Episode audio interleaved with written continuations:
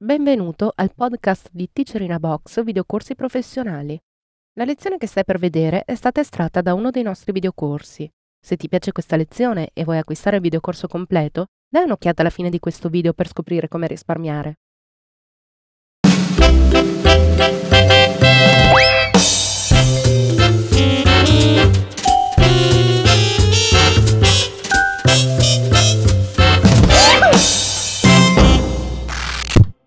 Episodio numero 30 sul montaggio con formati video diversi, montaggio a formato misto e real time.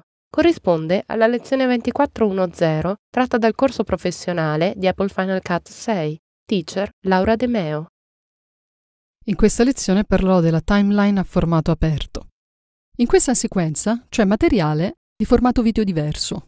Metto in play, questa è una clip DV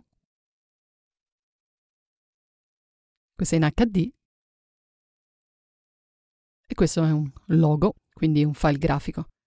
Come vedete, non ho avuto bisogno di effettuare nessun tipo di rendering, proprio perché questa è la novità di Final Cut 6, cioè la possibilità di vedere in real time, senza bisogno di renderizzare, formati video diversi. Allarghiamo la finestra del browser e, come vedete, Verona appunto era un DVPAL, PhotoJPEG e Ferri un H264. Final Cut comunque non si limita solo alla possibilità di editare formati video diversi, possiamo editare anche frame rate diversi.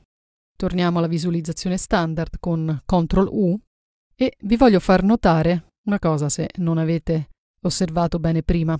Come vedete, sono state create delle barre per permettere la visualizzazione completa, ovvero il video è stato scalato, ha assunto dimensioni diverse e sempre senza essere renderizzato. Per facilitare comunque il compito del real-time engine, quando si parla di RT, di real-time, stiamo parlando del real-time engine, cioè l'architettura che permette di fare i calcoli al processore per identificare ciò che può essere visto in real-time. Per aiutare il real-time bisognerebbe settare sempre su Unlimited. E allora avremmo più spesso, diciamo, questa barra arancione, quando proprio non è possibile Bisognerà ovviamente renderizzare, come nel caso per esempio del codec animation. Ogni volta che importiamo un progetto di motion richiederà la renderizzazione proprio perché è in animation.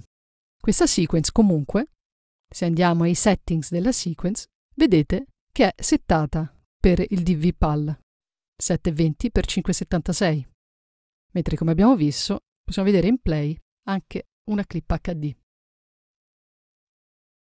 Ti è piaciuta questa lezione e vuoi acquistare il videocorso completo?